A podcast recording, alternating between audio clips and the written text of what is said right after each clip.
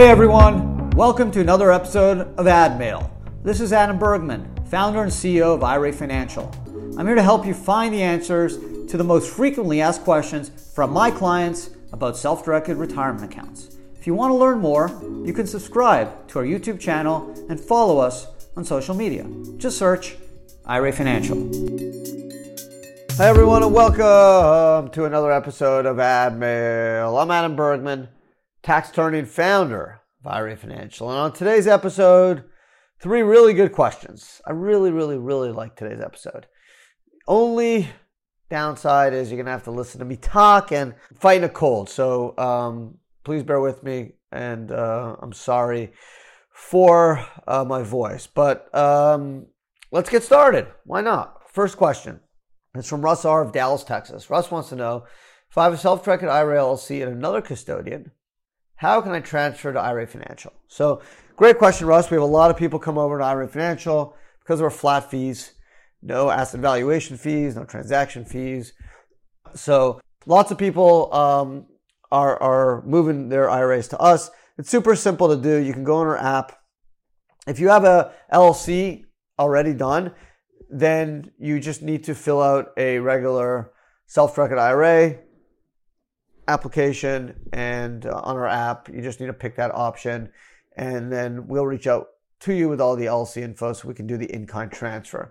The beauty of using of moving an LLC to us owned by the IRA is everything in the LLC can stay, right? So if you have your IRA owns the LLC, LLC is called the ABC LLC, has a bank account at Bank of America already, that LLC can stay intact. All we're doing is switching out the owners from your former custodian to IRA Financial. So we will amend your operating agreement.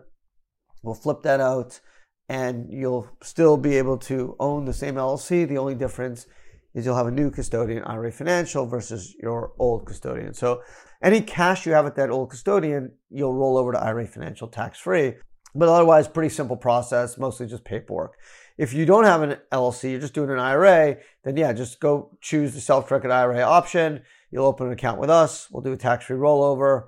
Um, and if the investments are already made, then we'll just do an in-kind transfer of that IRA investment you did from the with the other custodian. We'll move the cash, and then the other asset, let's say it's a private note or private placement, will help you retitle that with the promoter or the manager of that investment vehicle so that the new owner would be IRA Financial Trust Company, custodian for the benefit of your IRA. So, Russ, either way, whatever you want to do, we're here to help. super easy. It's mostly just paperwork. Uh, if it's in kind, like an asset, it's paperwork. If it's cash, we'll move the cash. It's all tax free. So, our app makes it super easy, and uh, I think you'll be very happy uh, with IRA Financial. Uh, so thanks for the question, Russ. Uh, from Facebook, is there tax withholding on an IRA rollover to a self-directed IRA? Well, great question. Follows suit Russ's question. So if you roll over funds from another IRA or 401k, there's no withholding if it goes retirement in a retirement account. IRAs to IRAs are actually called transfers, not rollovers. But if you're, it's the same concept though. If you're moving a 401k or a 403b, 457, a pension plan to an IRA, that's called a rollover. Generally, when you're initiating that rollover with your former employer, excuse me, you'll just have to indicate that no withholding should be removed and it'll be a tax free rollover. The only time withholding is done, it's generally 20%, is if you're taking a taxable distribution. So you have the ability to do a taxable distribution when you leave your employer. You can either do a 60 day, so then you pay the 20% withholding, and then you can have 60 days to roll it over to an IRA or another 401k. And then you'd have to put in that 20% amount to make it up. Um, if not, you're going to owe tax. Well, I guess the 20% withholding should cover the tax for the most part, but that funds that you took as a taxable distribution will no longer be part of a retirement account. So what I've seen some people do is uh, they make an error and they check the box off for withholding and they lose the 20%. Let's say it's 100,000 bucks, 20 grand and then they can make up to 20 grand if they have cash lying around to get the account back to 100. This way, um, they can get a credit back for the tax paid. Um, but generally, you want to check out no or check off no withholding taxes. You're generally not going to get that option for transfers between IRAs. With 401ks, that option will appear. So make sure you indicate if you're rolling to an IRA, no withholding. Last question is from Ben K of Long Island, New York. And Ben wants to know I want to invest in a hedge fund with my IRA, uh, but th- there will be leverage, which I, I was told will trigger UBTI or unrelated business taxable income. How can I get around this? So, a couple things. Depending on the size of the hedge fund, Ben, a lot of the bigger hedge funds have an offshore feeder vehicle.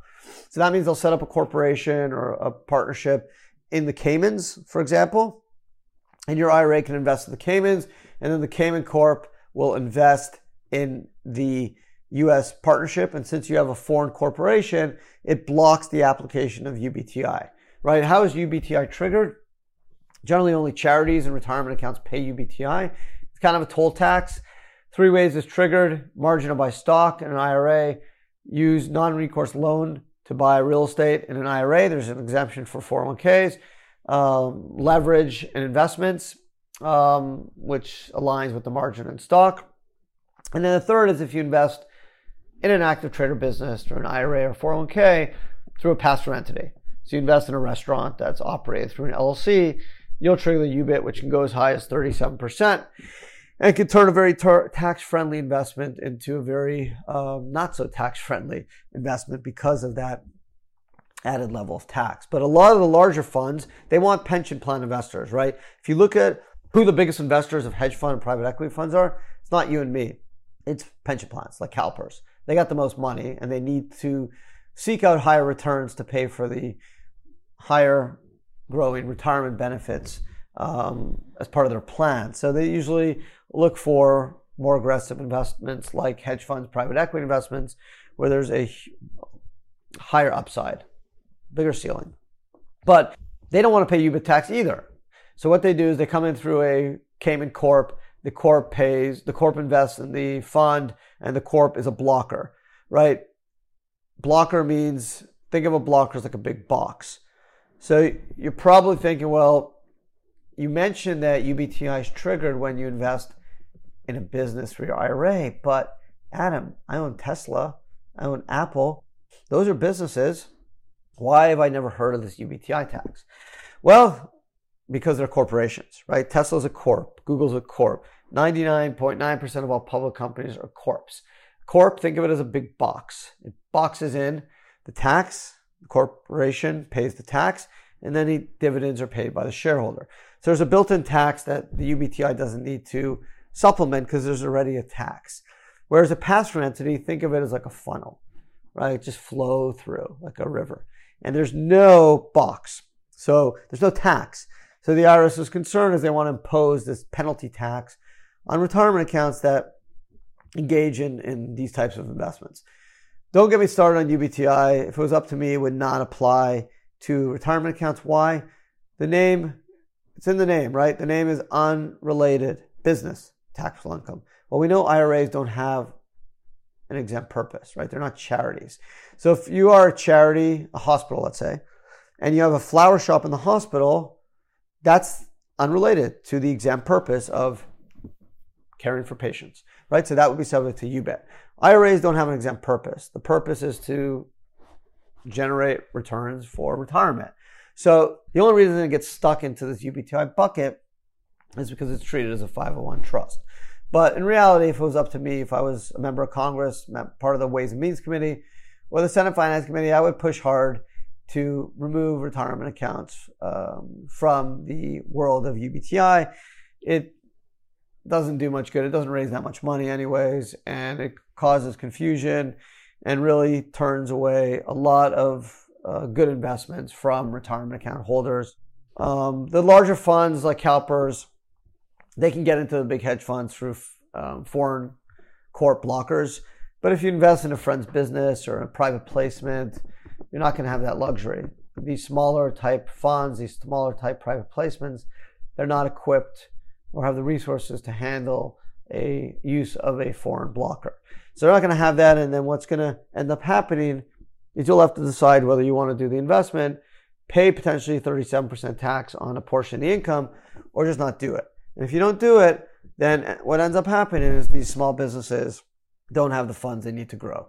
So, in my estimation, the UBTI tax actually um, negatively impacts um, many uh, businesses' ability to grow through private placements, Reg A's, Reg D's, crowdfunding, because those are all mostly through pass-through entities and uh, IRAs and 401ks that invest through pass-through entities without the use of a C corp blocker will impose will get trigger the UBTI tax on the net income above a thousand bucks, which can travel as high as 37%. So, um, taking money out of growing American businesses, um, punishing retirement account investors for no particular reason other than it's basically bundled in with the 501 world and it just doesn't mesh, right? Unrelated business, taxable income.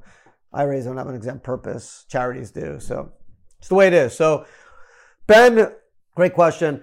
If you're investing in a big fund, they'll have an offshore feeder and talk to them, let you know, let them know you're using a retirement account, and they'll be able to um, show you the right way to do it. If it's a smaller type fund or smaller type um, investment vehicle, they may not have a foreign uh, blocker set up. You can ask them to set that up for you. It's not super expensive.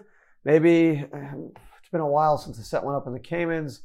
Probably about 10 grand or so to set up and maybe three, four grand a year to upkeep on um, just, you know, registered agent and directors in the Cayman. But if you're investing a, a lot of money, they may do it for you.